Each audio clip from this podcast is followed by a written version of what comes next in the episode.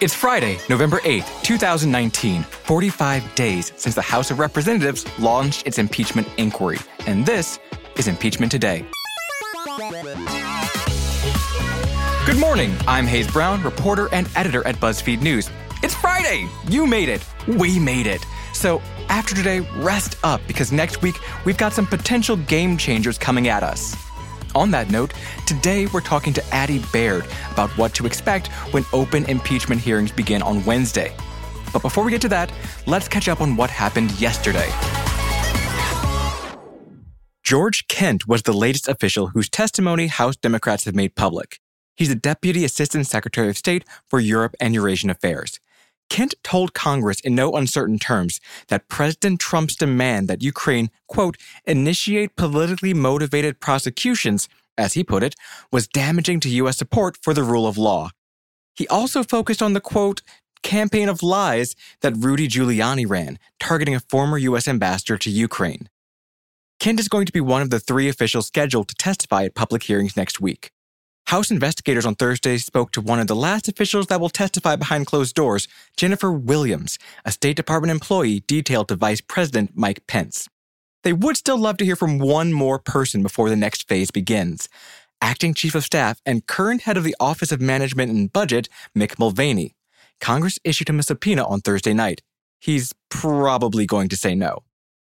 Also, it turns out President Zelensky of Ukraine was close to granting the favors that Trump asks of him during their July phone call.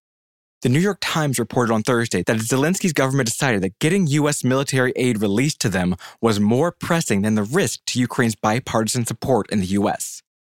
The Times says Zelensky was ready to announce investigations into a company tied to Joe Biden's son and supposed Ukrainian interference in the 2016 U.S. election during a CNN interview.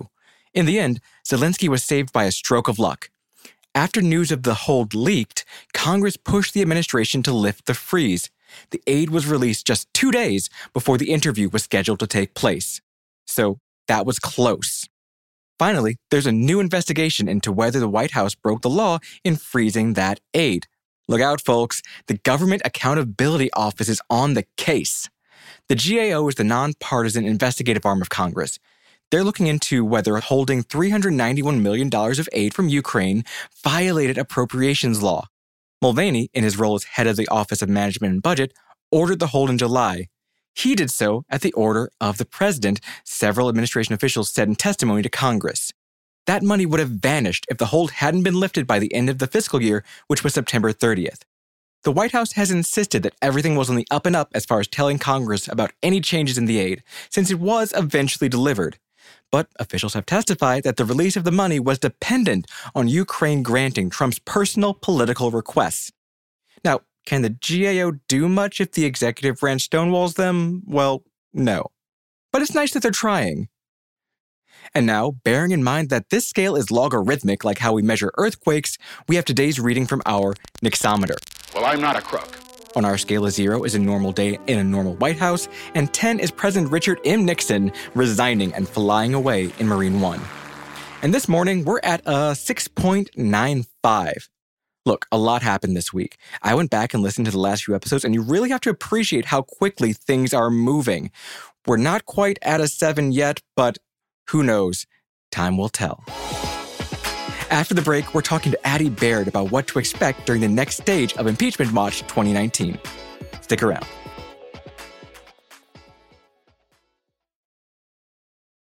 At SheFit, we're tired of hearing new year, new you, fat burning secrets, and lose weight fast. The only thing you need to lose is self doubt. The body you're in deserves respect, love, and support. Support you're not getting from your current sports bra. It's time to experience the only sports bra that actually does its job and outperforms the most popular brands on the market. It's time to feel real support from SheFit. Save $10 today at shefit.com slash 2022. Adoption of teens from foster care is a topic not enough people know about, and we're here to change that. I'm April Dinwiddie, host of the new podcast, Navigating Adoption, presented by Adopt US Kids. Each episode brings you compelling real life adoption stories told by the families that live them with commentary from experts. Visit adoptuskids.org slash podcast or subscribe to Navigating Adoption, presented by Adopt US Kids. Brought to you by the U.S. Department of Health and Human Services Administration for Children and Families and the Ad Council. Gangster Chronicles podcast is a weekly conversation that revolves around the underworld. From criminals and entertainers to victims of crime and law enforcement, we cover all facets of the game. Gangster Chronicles podcast doesn't glorify or promote illicit activities. We just discuss the ramifications and repercussions of these activities because, after all, if you play gangster games, you are ultimately rewarded with gangster prizes. iHeartRadio is number one for podcasts, but don't take our word for it. Find the Gangster Chronicles podcast on the iHeartRadio app or wherever you get your podcasts.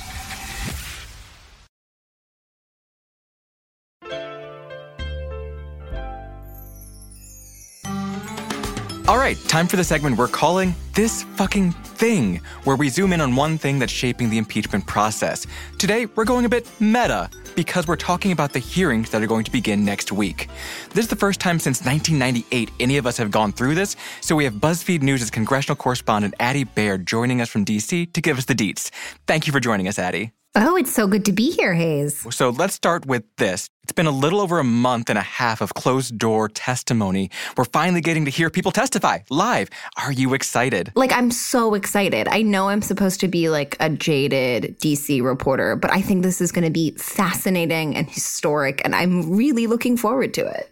Okay, so walk us through the process a little bit. So the witnesses show up on Capitol Hill, and then what? So, last week, the House passed a resolution that laid out what the next steps of their impeachment inquiry are going to look like. And that included laying out how public hearings are going to work. So, right now, you have these closed door depositions, like I'm sure your listeners know. And in those depositions, you have three committees you've got oversight, foreign affairs, and intelligence. It is going to be all intelligence doing the public hearings, which is really interesting. This is really a kind of genius brain move by the Democrats because Trump's biggest defenders in Congress are not on intel, they're on oversight and foreign affairs. So, this cuts out people like Jim Jordan, this cuts out Mark Meadows and Lee Zeldin, and you are just going to have the Intelligence Committee handling these public hearings. And it will be about 45 minutes for each side to ask questions of these witnesses. The witnesses are up to the Democratic side's decision, basically. Republicans can request certain people to come testify, but Democratic side has veto power. Right. So I saw that Jim Jordan said that the Republicans are going to apparently request that the whistleblower be subpoenaed, but that's not going to happen. Once this all kicks off, though, we already know the names of several people who will be testifying next week. That includes Bill Taylor, currently the acting ambassador to Ukraine, George Kent, who's at the State Department, and Marie Yovanovitch, who was the U.S. ambassador to Ukraine and was recalled. They all testified behind closed doors. We've seen their testimony now. So should we be expecting anything new from them? No, we shouldn't necessarily be expecting anything new. But that's not quite the point of these public hearings. The idea is really to get the American public to see what congressional investigators have seen. And they are calling witnesses who they feel gave important, valuable, enlightening testimony. And they want them to give basically that same testimony, tell those same stories live on television for the American people. That is going to be so fascinating to watch, Isn't especially it? since especially since I know that next Wednesday we have a twofer. We have Bill Taylor and George Kent speaking on the same day on Wednesday. What's the timing of this supposed to look like? Are we expecting this to go like all day with the two of them, or what is that going to look like? Do we know yet? So we know that they're going to start at 10 a.m. And I am not totally sure what to expect. I, if I was a betting woman, I would put money on these being very long days, especially when you have two different witnesses testifying. I think that, you know, the depositions behind closed doors, some of them have been about 10 hours long. I think that there's a good chance we could get public hearings that go for an entire day, you know, 10 to 6 or 10 to 7 p.m. Well, I remember seeing in your piece laying out like how this process was working behind closed doors as they were um, attempting to figure out how these hearings would work. That some members of the Democratic Party wanted these to be in prime time. So it sounds like they might get their wish just by nature of how long this will go. Absolutely. Yeah. I think that this idea to do it in prime time isn't actually feasible because, like we're saying, these could be very long testimonies. So if you're starting at like 9 p.m., you've got like impeachment hearings in the middle of the night.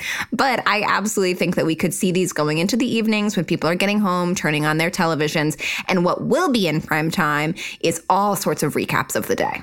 Okay. So who, in your opinion, is the most and least excited for this stage of the process? It's really interesting. I would say Democrats are most excited. Republicans have been saying for weeks and weeks that the closed door depositions are Soviet style impeachment inquiry, that it's Adam Schiff's Chamber of Secrets, and that they've been really pushing. what a terrible for, Harry Potter oh, sequel that would be. Adam Schiff in the Chamber of Secrets. Do not want. But yes, I mean, the ways that they've described this are hilarious. They recently sent out an email saying that Schiff had been coronated the witch hunt king, which honestly sounds rad. But um, I say all of this because they've really been making a process argument that these need to be public hearings and that we need to have public transcripts, that, you know, that the closed door depositions are not proper. So, in theory, Republicans should also be very excited to move into the public stage. I think that because Democrats have veto power over witnesses, they will find all sorts of new process arguments, and they're not going to be like, thank you so much. This is exactly what we wanted, and now we love impeachment. is there any divide between how House and Senate Republicans seem to be feeling about this? A little bit. You know, it's it's a little hard to say because the Senate trial wouldn't happen until the House officially impeaches President Trump. Senate Republicans are maybe a little bit more open or in in some ways they almost are able to just talk about it a little less. And you know you have Lindsey Graham really leading the charge that the way that House Democrats have handled the inquiry is improper. And a lot of Senate Republicans have echoed that argument. I think the three Senate Republicans to watch are Lisa Murkowski Susan Collins and Mitt Romney. They are the three who if you were waiting for one or two Senate Republicans to potentially vote to impeach President Trump it, it's going to be one of those three. If it's any of them at all.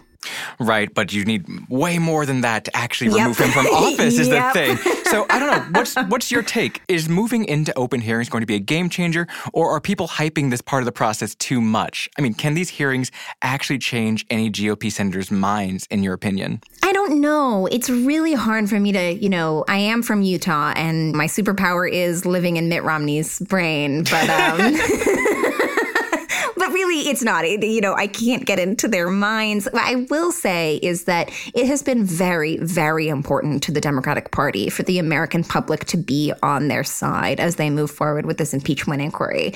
I think it is less about convincing Republicans in Congress and more about just convincing the American people that what they're doing is right and that I think it could be a game changer. You know, you and I spend all day, every day thinking about this my family doesn't you know uh, my friends even in new york don't. And so i think that it's going to be an opportunity to really bring the public into this process and help them understand what we're seeing every day. All right addy thank you so much for helping unpack that. Before we let you go though you know what time it is. It is time for the kicker where we ask our guest to bring in a tweet, a quote, a something that really sums up to them where we are in this moment. So, okay, Addy, what do you got this time? So, earlier this week, Donald Trump Jr. tweeted out the name of someone that the right wing believes is the whistleblower. There's no evidence of that. But yesterday, Trump Jr. and his girlfriend, Kimberly Guilfoyle, were on The View, and his girlfriend got asked if she had advised him against outing the alleged whistleblower. And she said she was in the bathroom and then said this. I didn't advise him that it was a federal crime, but I did come out of the bathroom and say I left you alone for 10 minutes. What happened when Mamacita's gone? Because oh, that's so much cringe, Addy. I'm, I'm impressed and horrified that you brought this to us today. Thank you so Literally, much. Literally, what else was I gonna bring? Uh, best option. Addy, I appreciate you. I appreciate this. Thank you so much for taking the time today to do this. Thank you, Hayes. It was a pleasure. Okay, at the risk of repeating myself, it's been a hell of a week. So, to paraphrase a poet of our age, Friday, Friday, gotta recap on Friday. Okay, real quick, here's what happened this week. One, House Democrats published six transcripts of the closed door testimony they've taken so far. Together, the current and former administration officials painted a clear picture of an unofficial team advancing Trump's personal interests in Ukraine with Rudy Giuliani as its leader. Two, a key witness said yes, there was a quid pro quo. U.S. Ambassador to the EU, Gordon Sondland, entered a revision to his testimony. Sondland now says that he had told Ukrainians that the release of military aid depended on the president of Ukraine announcing two investigations that would benefit Trump politically. Three, a close associate of Rudy Giuliani's now says that he is willing to work with the impeachment inquiry. Lev Parnas, who helped connect Giuliani with several prominent people in Ukraine, was arrested in New York last month for alleged campaign finance violations. He said he was willing to work with Congress after Trump declared he didn't know Parnas. Four, the president wanted the attorney general to declare his Ukraine call crime free. Attorney General Bill Barr did not go through with the press conference Trump wanted to Trump's reported disappointment. The president launched a tirade against the Washington Post for publishing the story. 5. Republicans insisted the whistleblower's name be revealed. The whistleblower was granted anonymity under federal law to keep them safe from retaliation. But Senator Rand Paul and President Trump alike have said the person's name has to come out. Donald Trump Jr. went as far as to tweet out who he thinks the whistleblower is. okay, yeah, it's been a real intense one. So if you'd managed to forget some of this happened, you're not alone. I promise. Okay, that's all for this week. Be sure to come back Monday as we learn more and impeachment really ripens. I already regret that phrasing. Also, we want to keep hearing from y'all. This week, you've been sending us the things about impeachment that leave you confused, and we've loved your responses. So keep on sharing. What are your questions? What doesn't make sense? Please open the voice memo app on your phone, tell us your question, and email it to impeachment at buzzfeed.com. We'll be including some of your responses on a future episode, so tell us your name and where you are in the world. Impeachment Today is a joint production between BuzzFeed News and iHeartRadio, with new episodes dropping every weekday morning. Our show is produced by Dan Bauza, Alan Haberchak, and Jacopo Penzo, with editorial assistance from Tom Guerra and Jessica Weisberg. Editing by Josh Fisher and Ryan Kyloth. Julian Weller is our supervising producer. Special thanks to Mangesh Hattikudur, Nikki Ettore, Samantha Hennig, Maggie Schultz, and Ben Smith. Be sure to subscribe to Impeachment Today on the iHeartRadio app or Apple Podcasts if you could toss us a rating and review, we'd be happier than a congressperson in front of a camera. Also, tell your friends about the show as we all figure this out together.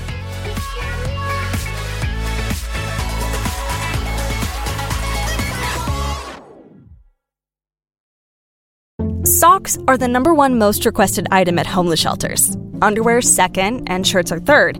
At Bombas, socks were first, made with comfortable details for everyday wearing. Then underwear, and shirts too all designed to perfectly fit. At Bombas, every item you purchase means you're donating an essential clothing item to someone in need. One comfortable clothing item for you, one donated to someone in need. Bombas, comfort for all. Get 20% off your purchase at bombas.com slash comfy. What's up? What's up? This is Robin Dixon, co host of Reasonably Shady, which has just been nominated for an NAACP Image Award in the Outstanding Arts and Entertainment Podcast category. This is so big for Gizelle and I. And of course, we must thank all of our fantastic listeners. But we need your help. Visit vote.naacpimageawards.net to vote for Reasonably Shady. That's vote.naacpimageawards.net. But don't wait. Voting closes on February 5th at 9 p.m. Eastern. And make sure to listen to Reasonably Shady every single Monday on the Black Effect Podcast Network. You've always had the feeling that there's something strange about reality. According to the Stuff to Blow Your Mind podcast, there is. On the show, hosts Robert Lamb and Joe McCormick examine neurological quandaries, cosmic mysteries, evolutionary marvels, and much more. Prosthetics are true testaments to not only human craftsmanship and ingenuity, but also to the plasticity of the human brain. Listen to Stuff to Blow Your Mind on the iHeartRadio app or wherever you get your podcasts. Brought to you by DuckDuckGo. Protect your privacy online for free with DuckDuckGo.